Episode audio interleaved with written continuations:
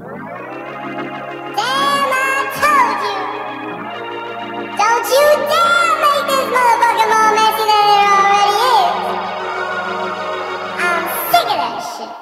Make it complicated if you gon' keep me waiting. You know that all I want, just a little piece of that. We're both debating, but don't you confiscate it. Search between the lines, read the goddamn pages. I know you love it when you treat me like that. I know you love it when I'm calling your names. I know you love it when I hit you up and you don't reply and say I want it back. I guess it's time for you to make up your mind. I guess it's time for you to open your eyes.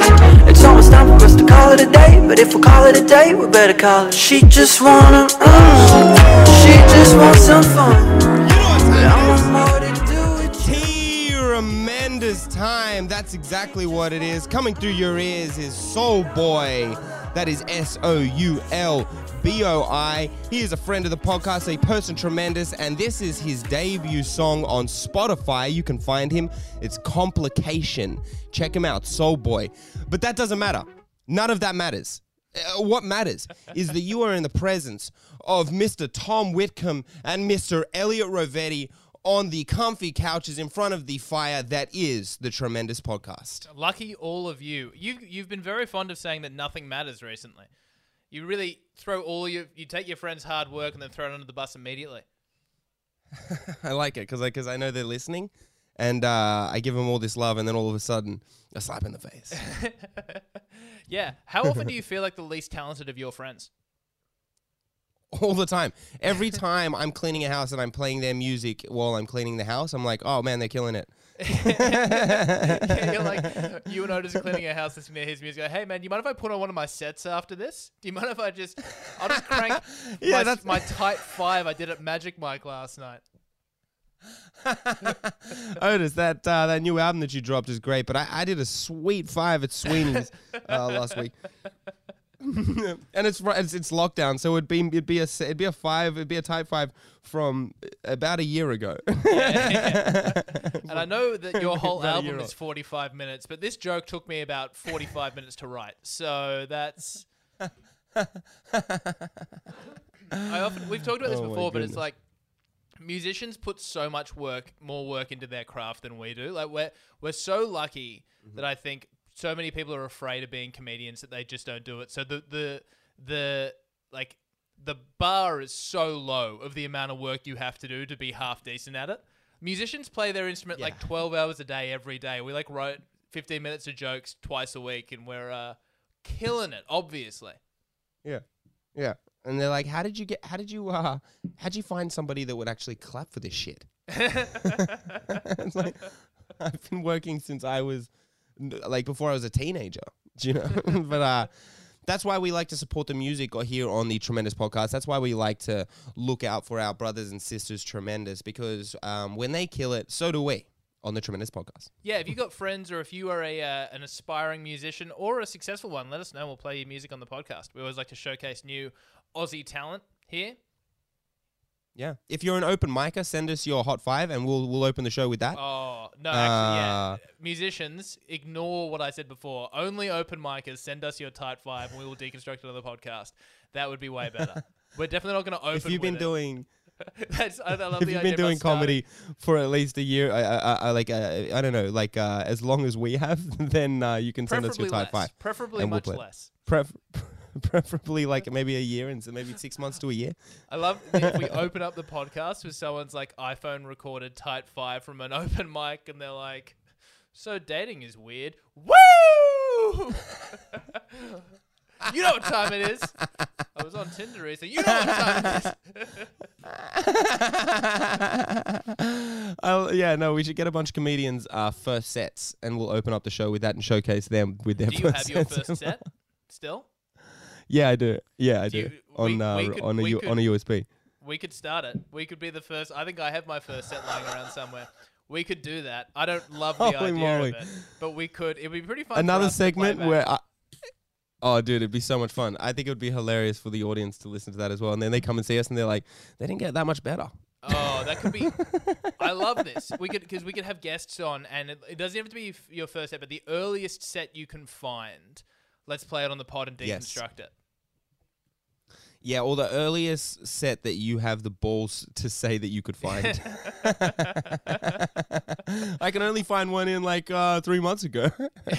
You're like, all right, let me set the scene. It's 2018. Bill Cosby is still big news. Okay, it's. It might seem like a dated reference now, but it was very relevant at the time. Oh my god, I, I'm actually uh, terrified to do this, bro. This is gonna be horrendous. What would It's what gonna was be your so first sad. set like? What uh, you know? What was kind of the the vibe of it early on? It went it went good enough for me to throw the rest of my life at. no, it went. yeah, Uh, but, but it given went. the It was. of the Um, rest of your life, that's not that impressive. yeah, that wasn't. The, it was just a couple of pennies that I threw at it. Uh, okay, like, so man, um, I'm, uh, I'm I'm prepared to not drive for Uber anymore for this. That's how much this means to me.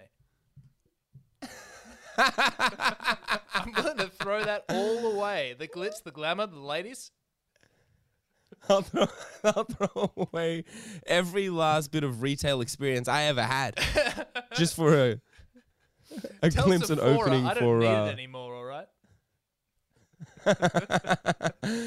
My first set was at Tudor Comedy in Redfern, which is uh, uh, probably a venue I miss one of the most. Um, and uh, I was there, and there was like almost no, or there was no audience there. And so Brie Ellen, who was running the room, bought all the comedians like jugs of beer and said, "Let's just do our jokes," kind of thing. Was this and for me, it was my first time. So Sunday night because I remember it was after UFC because I was watching UFC with my dad and I looked on the Facebook page and I got a uh, approval like I'm on, I'm on the show and I went I looked at my dad I was like holy shit I'm doing a comedy set tonight. And uh, we I remember that I remember that specifically and then I went home prepared went there and um fucking I did my jokes and everyone's kind of like watching me because it's the first time and it's only comedians so it's like the most skeptical and uh like it's the closest analytical sort of look cynical sort of look at the at, at your material and I did uh a job that like showed that I had prepared. You know what I mean? Really prepared. And so I think that they appreciated that. And Freddie McManus love Freddie McManus. Shout out to Freddie McManus. Uh he was emceeing the show and he was just fucking laughing. He was literally listening to the bits getting to the end and kind of being like there was a pause and being and like listening and being like that was funny. All right. And like he would like laugh kind of thing. And it was good enough for me to be like i'm definitely signing up again. And then uh yeah here we are The worst thing tremendous I- years later the worst thing I found in those uh, instances of like performing to just comics is you could never really tell if they were laughing with you or laughing at you. It was always such a fine line.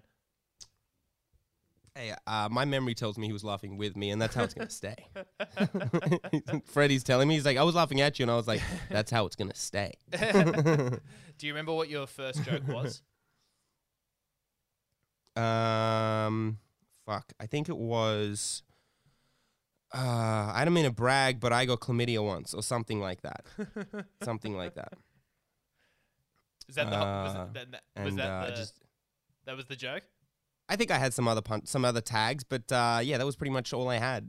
it was pretty much like setups to like, yeah, yeah, yeah, yeah, yeah. Uh, it was just a whole bunch of like little fucking footnotes, and they were bullshit. Um, do you remember your first set? Yeah, my first set was Magic Mike, old Magic Mike, open mic at uh, Monkey Magic in Darlinghurst. Um, Oh, really? I kind of like similar to, to you, like only found out. Oh no, that's right. I signed up for it and I didn't get on the lineup, and I messaged Skinner, not knowing Skinner at the time, but being like, "Hey, I signed up. Uh, haven't had a lineup. I didn't like. Did I do something wrong? Like, did I not fill in the right form? Is it for next that's week?" right. And he's that's like, right. I do remember this. and he's like, "Oh no, dude, I had 60 people sign up for tonight. I only had 18 spots, uh, and I, that blew my mind." And he was like, "You know what? Just rock up, and if there's if usually someone doesn't show up, and, and I'll throw you up." So I went with my mate, uh, who said he would come along for my first gig, and uh, yeah, he, he threw me up. Lauren Bonner was emceeing, I remember, and um, I uh, yeah, and, and it's I don't know, I don't know. You it sounds like you might have felt something like uh, the first one to me at the time felt like it went amazingly. Like I thought I just I'm like, oh, the prodigal son has returned. he's he's come to change the game. Uh, and then I think I listened back to it maybe like six, eight, 12 months later. And I was like, oh, okay, it went fine. It all went fine. yeah. I'm very Yeah, dude. excited to listen back to uh, to both of us. I think this is a great idea. It's horrendous. It's it's hor- it's horrendous. I, I sound so serious. It sounds like I'm doing a eulogy. Like there's no there's no jest in anything that I'm saying, other than the fantastic jokes. Um, so last week I was like feeling pretty shitty. Uh, after I did the Johnny Gosch thing, I, I- I actually I could felt really like I bombed. You you you were yeah, you were I really, felt like I bombed down. a set. Oh, dude, I felt so fucking. I felt awful because I like I put so much into it, and that's even funnier. That's like waiting. That's like trying to do a prank, like where you wait in a bin to scare somebody, and then you end up waiting five hours. Like the joke's on you. You know what I mean? and I, I I did fifteen. I did fifteen pages of the jokes on me, and so I was just like, how am I going to salvage it? So I felt like I got kicked. But then when I woke up in the morning, I actually felt like it was a bomb. And I, but it kind of felt nice. Like it was like, oh fuck, that felt like I did a set last night. Actually, Oh, you yeah. know what I mean? It kind of felt like, like I fucking, I, I, I was, you know, burning. I, I, I had a bad set, which means that I'm working towards a good set. You know what I mean? and it was just like, uh, I was like, you know, whatever kind of thing. But um, I did find the silver lining out of it, but it was horrendous in the moment. I, f- I felt I felt bad because it was like uh, it. I thought it was funny how it went down, especially because so uh, we've we we've discussed already today off mic about how um some of the reviews from the uh, from the last episode uh, at least thought that the, the, the, the editing technique was ambiguous. Uh, some would say incorrect, and they would be incorrect in saying that because there were no errors in there whatsoever.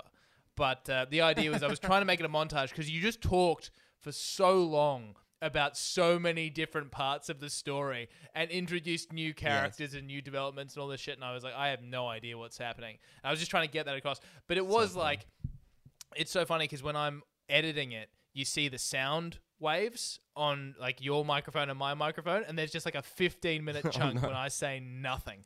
I'm just you getting through 15 pages, one minute per page, and I'm like, boy, Oh my I don't god, know. it went so much longer than I thought. uh, but no, I th- look, we we took we, we covered this in the last one. There's there's juice, there's there's gold in them hills, but uh, we uh, there is gold in them hills.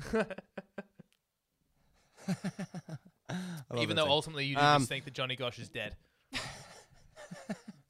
we should still discuss how it happened. Uh, and it I want to know how he's dead.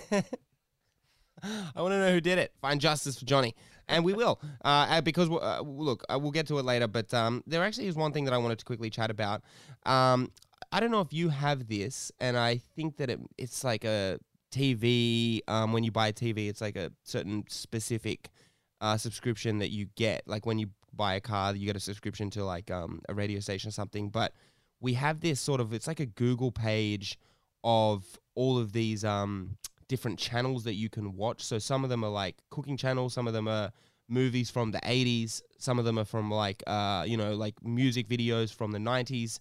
And one of them is also like the Wu Tang collection, which is all the movies that they put, um, that they took all the uh, um, excerpts, all the um, little, uh, what, what's the word I'm looking for?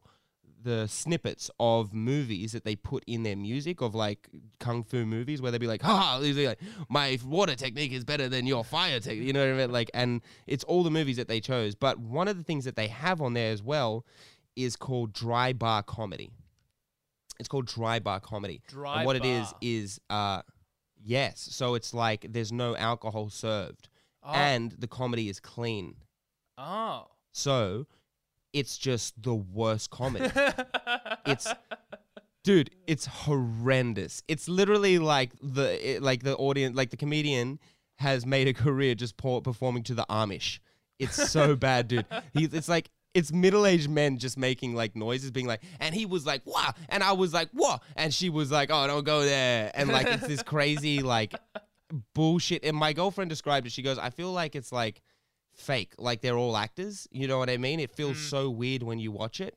But I would recommend, I implore, I, I implore everybody to check whether or not their uh, TVs have this, or whether or not you can find it. It's called Dry Bar Comedy, and uh, I just put it on my like homepage f- for my TV. So whenever I switch on my TV or switch from, you know, um, you know, like another AV or something, it just pops pops up right onto dry bar comedy and my girlfriend hates it. It like torments her. But i just go man this guy's killing it huh? This, this guy's set is a me-" like, and the thing is okay i'm gonna i'm gonna tell this quick story okay? Look the, my friend uh, otis james uh, friend of the podcast person tremendous he uh, he actually made the ej obscure track mm, the the majority of it. He did everything basically uh, and i didn't really give him a proper shout out as i usually uh, fuck up, but I, didn't give him a proper shout out. But uh, Otis James was responsible for the um, for the EJ Obscure track. So uh, hit up his uh, his hit up his Spotify if you liked it. Hit up his Spotify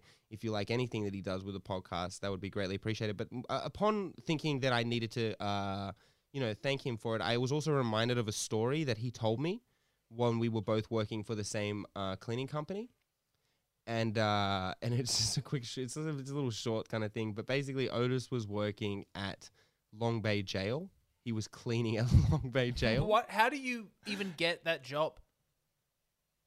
because he was working for like a cleaning company. It's like this, it's called ISS. It's like the biggest. They have some of the biggest um cleaning. Uh, we'll probably actually going to have to beep out. I the, the knew name when of the you. I've had to bleep actually. out ISS before when you had him on the podcast uh, during Tommy Hiatus Uh, edition. yeah. Okay. As if you guys think That's right. any of our 37 listeners are going to have connections to Australia's second leading waste management company. Hey man, look, the reason I haven't been caught is because I am uh, careful with my tracks. It's 'cause but I uh, yeah, yeah, yeah. Uh, okay, so uh, Otis was working for a company. It's a big company, but he was wo- he was working at Long Bay Jail. And if anyone, um, if they really wanted to do some investigation work, they can figure out which company, uh, which cleaning company provides the cleaning for Long Is- Bay Jail. Is Long Bay where um, Chopper Read is? Uh, I don't know actually. I don't know where they keep uh, Mr. Mark Brandon Read. Um, So but you know uh, I do know that Long Bay Jail. Yeah, I read his read a biography. Uh, but uh, he, I, I, it's in uh, little little little Bay, uh, little little Bay or uh, fucking La Perouse or something like right there. It's like right on the border. Mhm. Um, but Otis was working there. He's cleaning sort of thing, and like he's but he's he doesn't have any sort of interaction with the prisoners. Like there's a fence between them, and they're not allowed to talk. But Otis is doing some yard work around the wall, and this prisoner that's doing gardening or whatever, and like yard work, he's just like he comes over to Otis when no one can see, and uh, he he comes he comes over to Otis while he's cleaning. And he goes, "Hey man, come." over." Can I can I talk to you for a second? And Otis turns around and he's like, "Yeah, what what do you want?" And the guy goes, "Can you get me a can of Coke, please?" He goes, "I just." I would do and look. I, I don't want to do anything with it. I just like I would kill. Like I would do anything for a can of Coke. Can you please? And Otis was like, That's so, I love that. Do you wanna I would ki- I would do anything. And uh, Otis is like, I uh, he's like, I do anything. And Otis is like, you want to, you want a can of Coke? And the guy's like, yeah. And the, and Otis is like, I can't, man. and he just walked away.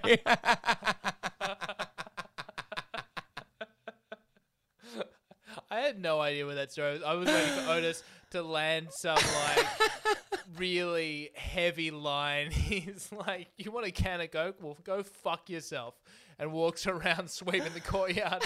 Just like, or he's like, "Oh, you want a can of Coke? Yeah, man, it's gonna cost you." But he's just like, "Oh, I'm sorry." I know. I've thought about this guy so so much. I've been like, was he gonna kill somebody, or did he just want to enjoy the sweet beverage oh, of Coca Cola? you thought he was gonna beat someone to death with a can of Coke?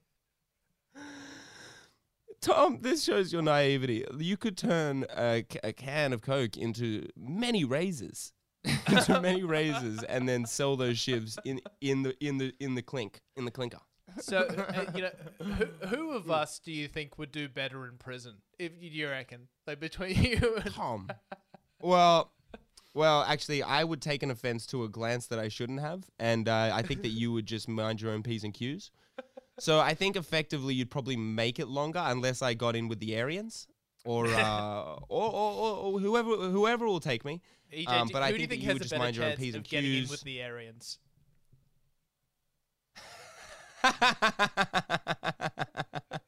what are they going gonna use you for, dude? what are they gonna use? I'm gonna be like- gonna- gonna be you- like- you're gonna be the accountant. It's gonna be the short Redemption. I'm gonna teach them how to do their taxes. Wait, Yeah, if we went to prison You almost get thrown off a roof. if we, we went to prison together and you joined the Aryans, one of these days I'd be like, come across him in the yard, be like, hey, ask EJ what deadly funny is. Ask EJ what the deadly funny comedy competition is. See what he says. I'd be like, I'll kill any motherfucker that says that around me. I'm not that anymore. that was just behind me. I'd be like Edward Norton, and then I'd have to get you out because, like, once we both left prison, you've been like intoxicated with the uh, the ideology, and I have to get you out, even though I am covered in swastikas. I'm like, Tom, stop doing their taxes. Awful people. you don't have to do that anymore. You're not in there. But there's so many deductions. He's like, but the benefits. Man, you know, you guys know you can, quick I got my through? you guys know you can claim these swastikas, right? Like technically.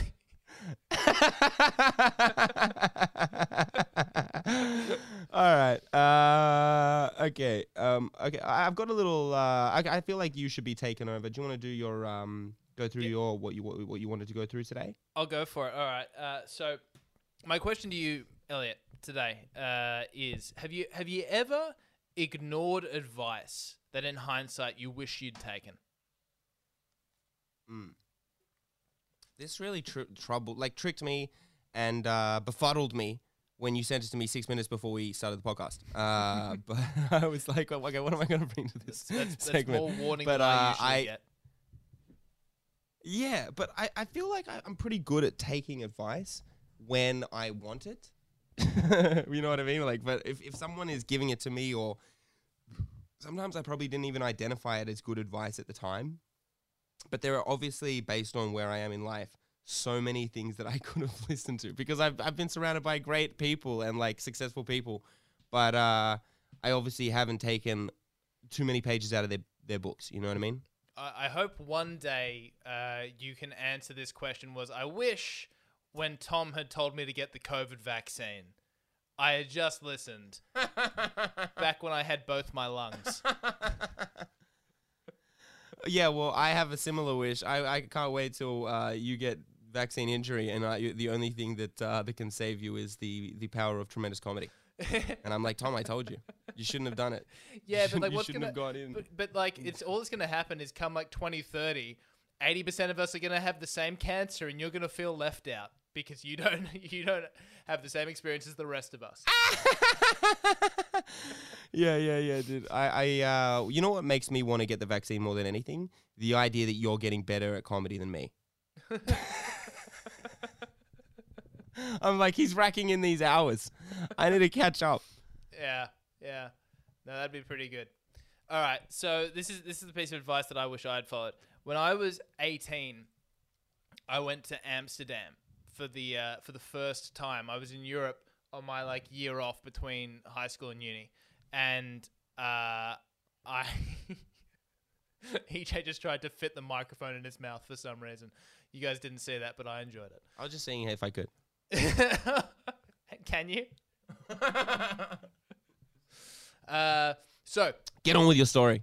so I was at a hostel. So actually, what happened was, I don't. People might remember this. In 2010, a volcano went off in Iceland, and uh, it grounded all the flights everywhere across Europe. And I just happened to be in Amsterdam at that time. I was 18. I'd never tried weed before. I went to Amsterdam specifically to try it for the first time, and uh, so just ended up kind of going there, smoking a lot, and staying in this hostel. This hostel was so fucking dodgy. Like, um, it was essentially like uh, an apartment which had a room that had two sets of bunk beds in it. But then in the ceiling of that room was like one of those drop down staircases, and up there was three more beds. And the reason that they had that was because they only had a license to have four people in their hostel. So they would like lock that during the day. So if anyone came to inspect, it wouldn't be there. Um, and I remember they had this big uh, folder of all of their uh, Airbnb receipts on their coffee table, and I was flicking through it, and they were like, there was one receipt that was for the single room, one for the deluxe suite, one for the honeymoon room, and I was like, there's one room. How does this? It doesn't make any sense. Anyway, because because we got uh, grounded, like because no one could fly in or out of the country. Um, I was there for like a week with this one other guy called Joe, who uh, one of those guys that I met. Like at the time, I just took him at face value, but in hindsight, he probably was just making shit up the entire time. And uh, we, we, Joe and I ended up becoming quite close. And the big thing at the time was that uh, I, because I'd never smoked, I'd never smoked a cigarette before, so I couldn't really smoke a joint properly. Like I didn't really know what I was doing, and so I was smoking stuff, but I wasn't getting high. And his whole, his whole mission for the rest of the time we were in Amsterdam was to get me stoned. Like that was his entire job, and uh, that wasn't where his mentorship ended because we were um, we were chatting one afternoon, and he he was like, "So what are you gonna do tonight?" It was like a Friday night, and uh, I'm like, uh, "I don't know. I'll probably just you know take it pretty easy, hang out." Maybe go out for a drink. He's like, what, I was like, what about you? He's like, oh, I'll probably like smoke a whole bunch of joints, go down to the red light district, uh, and you know, go go go see a prostitute. And I was like, oh, okay. He's like, you done that here? And I'm like, nah. And he's like, oh, you should come do it. And I was like, oh, nah, man. Uh, I'm not really. That's not really my thing. And he's like, oh, you sure? I'm like, yeah. I'm actually, I'm actually, I'm still a virgin, and I don't really want to. Uh, like, that's not. I don't really want to lose my virginity that way. He's like, dude, you should come with me to the red light district. We'll pick out a girl. I will pay for it. You'll go in, you'll have sex, it'll be over with. You'll never have to worry about it again. And then you, you, your virginity's out of the way, and you don't have to. You otherwise you'll just build it up to be this massive thing. And I was like, yeah, man, I'm I'm okay. That's all right. You have fun though. And Elliot, I wish I'd followed that advice more than I regret it more than starting telling this story on this podcast to as many people as want to listen to it. I Yeah, no, dude, really great. wish I- I listened to Stoner Joe. Why? Why? What? What made you wish that you had taken his advice? Then what happened to you in in the future? because I didn't lose my virginity for a couple of years after that, and I it just became a bigger and bigger thing the longer it didn't happen. And I think now back to it, like if I if I just been eighteen and I just gotten out of the way, like even that year when I was on exchange, I remember like times when there was chances to have sex and it would be like it would just freak me out entirely. And sort of I just gotten out of the way. I think that would have been because I don't I don't know. Do you do you look back on your? I don't look back on losing my virginity as like a romantic thing or a particularly like oh that was that was the one. She was the person. She's a yoga instructor in uh, No. Colorado now, but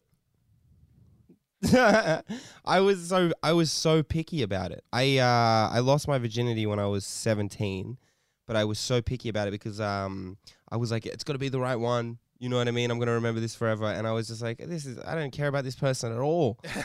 I don't talk to this person. And like I remember turning down like I remember I remember turning down like uh potential sex and like I remember this one time I was with my friend uh Joey. I was with my friend Joey and uh Joey Donachie. Uh mentioned him on the podcast a couple times and uh he and I had these two girls that we were gonna, you know, hang out with for the night at my place back in high school, and we like invited them over, and one of them pulled out, and we were like, ah, fuck, cool, like I guess this is gonna be Joey and I, and the, the one of the girls goes, no, I'll I'll come over, like she goes, I'll come over, come hang out with you guys, and we were like, great, so we ended up just like w- staying up watching highlights of our football, our football highlights, and uh, and explaining football to her. And You're like both- we were all just getting drunk and You're both trying to point to what you did on that given play. Yeah, you're like A "Watch- hundred Watch percent this did. throw. Watch this throw. Joey's So like, well, actually, you see the line that I ran. It made it really easy for Elliot to make that pass. that was exactly what the whole night consisted of. But she was like, well, she was down with it. She was, she was, she was like, she was uh, enjoying the conversation. And then eventually it got to like, okay, bedtime and stuff. And we were like, you can stay in that bed kind of thing. There was a separate bed there and stuff. And she's like, no, I'll sleep in the bed with you guys. And uh, and then it became like it was sort of like this conversation. Like we- she, she, we had this conversation before we got in bed. And then I remember my friend Joey said, uh, he goes, he said to me, Elliot, Esom, Esom three.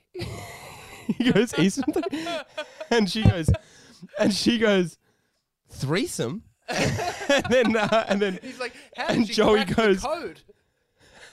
I know it's like girls invented that, and it's like, uh, but then uh, Joey was like, no, no, no. Uh, Esom is a guy on our team. Esom's a guy on our team that actually plays, and she knew that he was lying, but she was like, oh, okay, Esom, yeah, yeah, cool, Esom, and she was just like, yeah, down with the Esom kind of thing, and so jo- we were in bed, and uh, Joey starts like making out with her and stuff like that, and uh, and then w- he's on one side, I'm on one side, and then eventually we just both fucking uh, we're, we're like, who's gonna go first? Who's gonna make the first move? Kind of thing. We don't know how to start a threesome.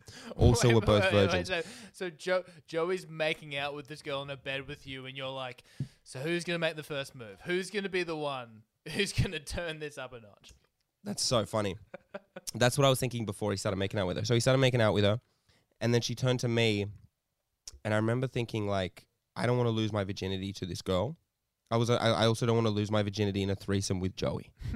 uh, and I was like, there's no way that this can go down. And in my head, I was like, there's no way that I'm going to be able to pull out of this kind of thing. So I just was like, hey guys, I'm uh, I'm tired. I'm tired. and uh, and Joey Joey goes, uh, uh, yeah, Joey Joey kind of didn't really say anything. Like they just kind of kind of like just s- between those two, I'm humiliated kind of thing. I'm like, this this sucks. And then I wake up in the morning. I go, Joey, what happened? He goes, I fell asleep. so I fell asleep. I fell asleep on one side, and I was like, "Wait a minute!" He fell asleep. He goes, uh, "Yeah," and he goes, "So nothing happened." He goes, "No," and he goes, "So she was just like lying awake in between the two guys that had set up, were like proposed a threesome. She was down with it, and then we both just went to bed." and I was like, "We're both just fuck." We're, we're both just a couple of uh, regular killers, aren't we? We're just uh, out there just slaying the game. I was so disappointed in myself. We might have to cut that story from the podcast because my girlfriend might not talk to me again.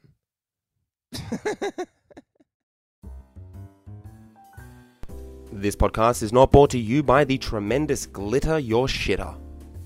Tired of your significant other's boring old anus? Sounds like you need the tremendous glitter your shitter anal bedazzling. At the tremendous glitter your shitter anal bedazzling, we offer a full anal reconstruction, basic bleaching, and of course our number one most requested and denied anal bedazzling. Over a four hour process, we hot glue gun tiny plastic gems to your sweet little shit shoot. Well, doctor, isn't glue toxic to humans? Nonsense. We actually use a gluten based paste that is completely harmless. Oh, okay. Uh, well, doctor, wouldn't the gems just rub and scrape your anus as you walk? The tremendous glitter your shitter anal bedazzling. Honey, I am not saying that your meat hole doesn't light up this room like a disco ball at a Bee Gees concert, but, I- I don't think that this is going to be nice for either of us.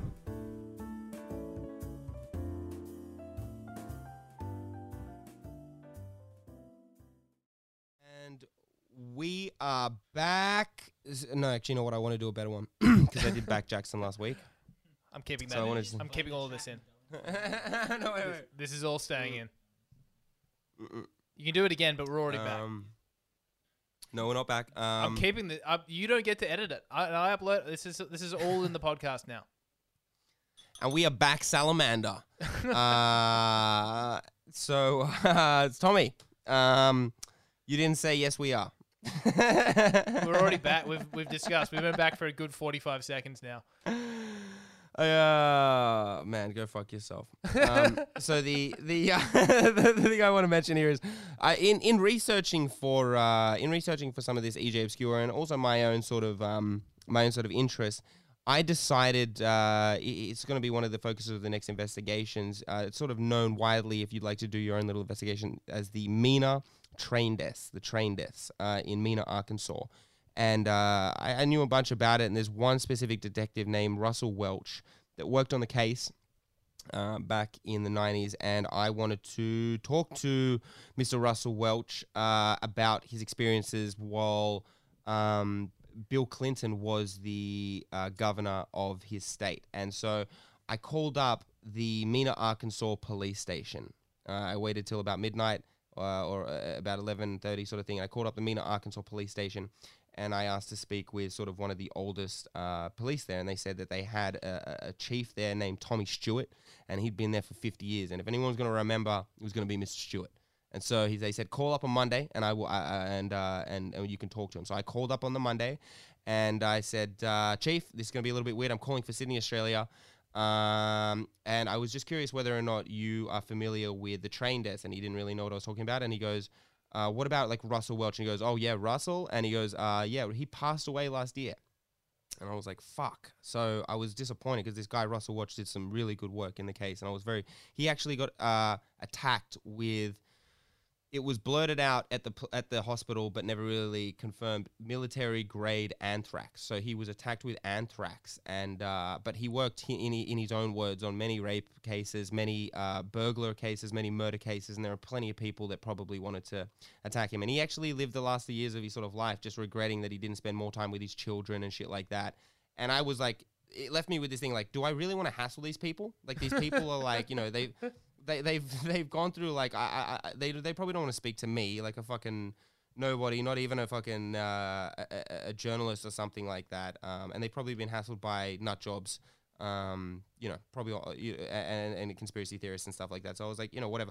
But I did end up finding an author named Mr. Uh, Henry Moline, and he wrote uh, a book uh, on the story that I on Johnny Gosch. He wrote a story on. Oh no, I lie. On the Franklin scandal I mentioned in the Johnny Gosch, it's going to be uh, focused on later. But I, I spoke to this author, and we're going to be doing an interview uh, next Saturday. So he lives in Mena, Arkansas, and he's uh, he's going to be talking to me about um, about the uh, Franklin scandal, and uh, and I'm going to see what I can do. If so, if anybody has like some journalistic advice for me, uh, give give it to me before Saturday because I, I I really don't want to make this guy feel like I wasted all of his time. So so wait, okay. So it, what's what? Uh, this is gonna take way too much time. Are the Franklin scandal and the Johnny Gosch thing the same thing? Or re- No, but they're connected. They're connected. Uh, They're all they're connected. It's all connected. by. Uh, it's all connected. There, there are, there are kind of, like I mean, a lot of um. It is funny how small like southern uh, uh government officials all sort of linked together before they became very sort of successful, or whether before they became presidents and how they brushed elbows and stuff like that when they were governors and sort of less in the public eye. Um, but uh, yeah, we're going to be getting into that. And if you're finding it interesting, great. If not, skip through. But uh, I'll, I'll try so- and make it more condensed. So this is the same guy uh, that you you you told me about this guy that he had that you wanted to um you wanted to talk to him on the podcast about. So are you gonna interview him on the podcast? You're just gonna interview him and record it, and then maybe we'll we'll discuss it on the podcast, or what? I'm gonna ask him if I can record it, and I'm sure he'll be fine with that. But uh, but yeah, he also he has a book that only came out, and that's how I ended up reaching out to him. I said like, where can I find a physical copy of your book? I can't find it anywhere because I, cou- I couldn't find it anywhere. So I found him on Facebook, and I said, uh, can I find you know a physical copy for the book? And he goes, it never came out in physical copy. It was only an ebook. And I was like, uh, sorry, hear that. I'll purchase it. Would you be interested in doing an interview? And he said yes. Uh, so I, I purchased his book, and I'm about one third of a way through it. And so I just needed some more time. I was supposed to do it this Saturday, but uh, I've pushed, and um, yeah, we're gonna try and see if we can bring you some sweet Henry Moline material. Make sure you, you talk into the microphone. You you're a bit faint. Sorry, sorry, sorry, sorry. It wasn't too bad. It Um, should be fine, but yeah, it's just yeah, notice Henry Moline. How do you spell it?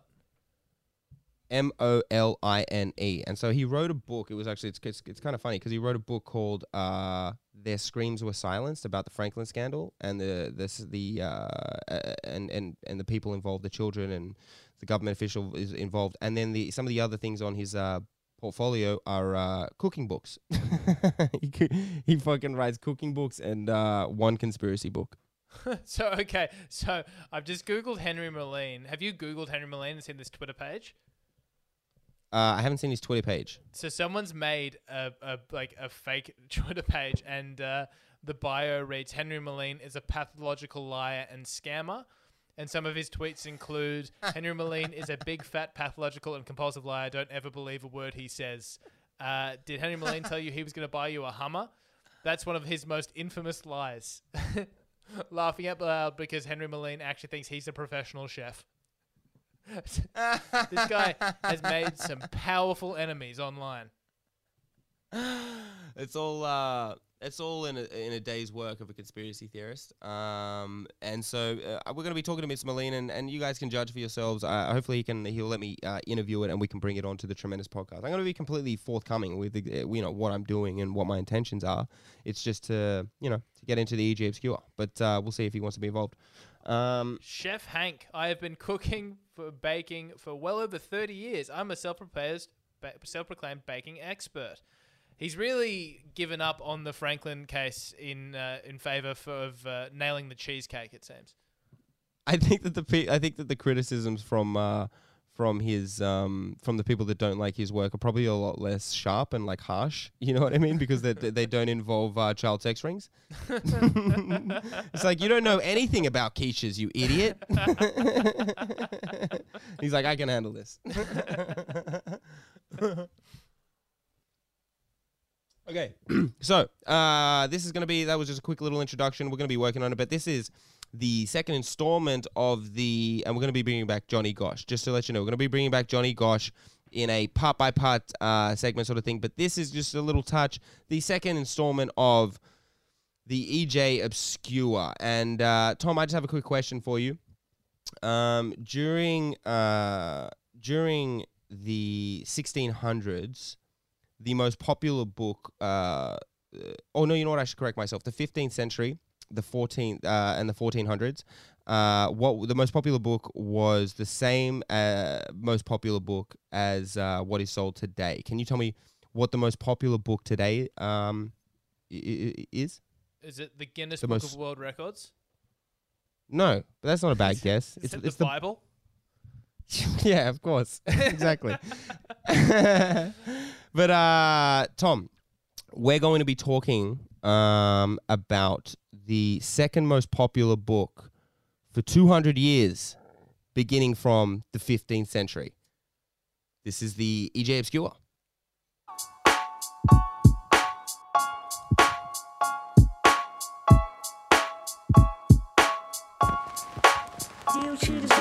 Quick burn the documents, turn the to innocuous. They ain't reporting shit that's obvious. Yeah, nobody stopping this. Back alley shady deal, shit is ominous. I'll sit tight and don't say a word.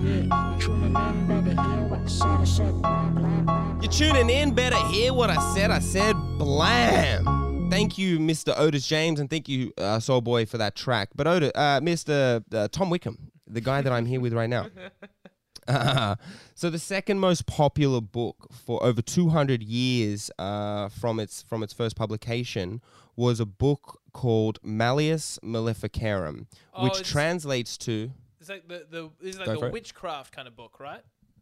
Yes, it's it translates to the Hammer of the Witches, and uh, it was released in the 15th century by a man named Heinrich Kramer, who was a German uh, priest. He was a uh, a Catholic priest, and um, he would he was like fan- a fanatic about catching witches and and getting like like at the time there was this huge push from like people in the in the community and skepticism and like uh sort of um uh, a lot of I guess like the early conspiracy theorists, people being like uh th- people, th- your these ancestors. my yeah yeah yeah my people were like uh th- uh there th- these witches are changing the weather they're uh, responsible for uh, infanticide.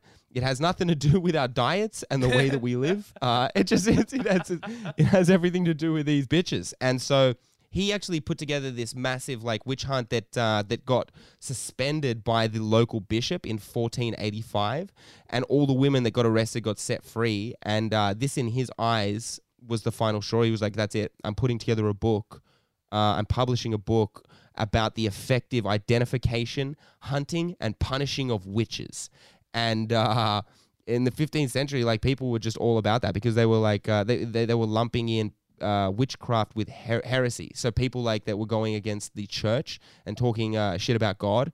They were like, "You're a witch," and they were like, "Ah, no, I think that he's." And so there was no way to sort of really determine or differentiate between heresy or witchcraft. And this book became the uh, defining text on that, on how to define the difference between what you were looking at. And uh, yeah, so it was just sort of like it, it also answered a lot of like sort of questions to people's uh, stress about witches at the time. They were like, "Oh, so my neighbor's not a witch; she's just a bitch." But also, like, there was like, uh, there, there was like the, the effective hunting of them, being like, "You are probably living next to a witch if they're doing this, and this is uh how you should uh, rally together and get rid of them out of your uh, community." It, it sounds like accusing someone of being a witch is kind of like the 16th uh, century equivalent of accusing somebody of uh, being like like canceling somebody. Like it's just a really easy way to be like.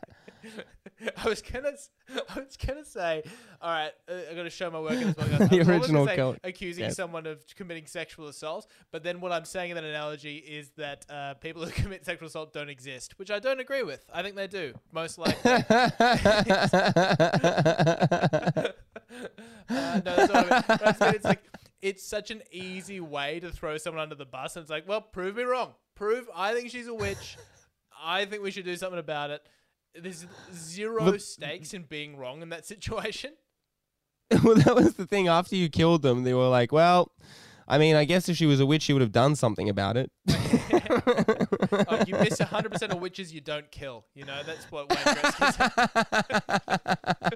said. and that uh, that sort of that, that's going to conclude the second installment of the EJ.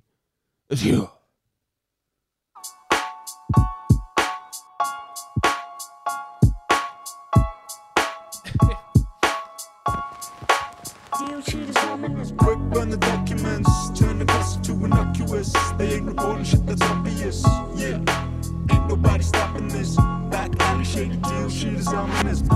And if, if we play the full EJ Obscure theme song every time, it's going to be longer than the segment, unfortunately.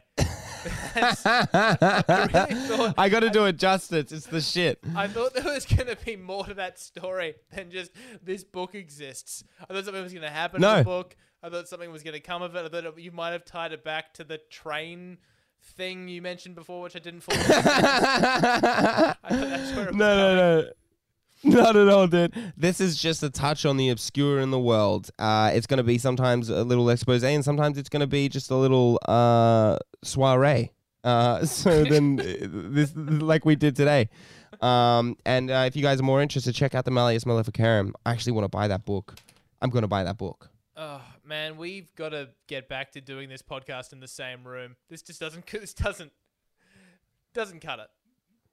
Oh, I can't wait. It's it's it, it it doesn't. I feel yeah. We're gonna blow up when we get back together, dude. Oh, it's gonna be huge. it's gonna be enormous. the missing ingredient was just presence. All right. Uh, what's um, we we gonna wrap this up? You got you got a joke of the week for us? Yeah, we sure do. Uh, obviously, I look. I don't do it every week, even though I should. Uh, firstly, um, I'm just gonna quickly. uh, so I'm just gonna quickly do something that I uh, should be doing every week at the beginning of the podcast, but sometimes I forget, and that doesn't mean that we shouldn't do it. And so what I'm gonna do is to let you know what I'm drinking. Uh, it's the Flensburger Pilsner, currently being featured at Aldi. Um, a friend of mine told me that he thinks that Aldi actually features a lot of different brands that maybe go on to being uh, more more expensive, and they sort of just get like an idea of the market value of them at Aldi. And so, uh, when you see uh, something that's um, maybe too a little a little bit too expensive, or it looks like it's uh, too cheap in terms of the alcohol uh, market, pick it up, check it out, because in six months, it may be three times the value. Uh, I like how it's it's got the little like uh, pop top thing. You know, Yes. the, that's very cool. Very German of them. Um, Mm. But uh, th- I'm drinking a uh, a Flensler a Flensburger Pilsner. Uh, Tommy, what are you drinking, buddy? I'm drinking a Colonial Pale Ale, which really. Do you remember when these Yes, used sir. to have like you'd rip the top off like it was a, Mhm. a, a t- tin can, and they had Yeah. to stop doing that, which really annoyed me because I really liked that. Do you remember the reason why? Was it because people were cutting their lips or some stupid shit?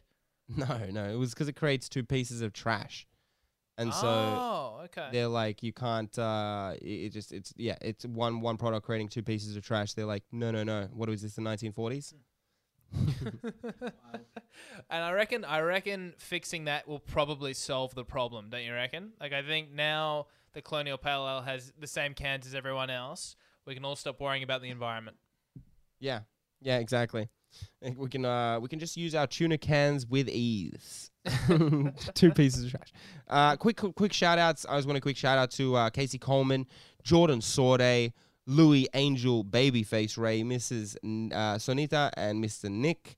Uh, and uh, and all of um, we're gonna give a shout out to all of Laura's team that w- uh, listens to this um, podcast.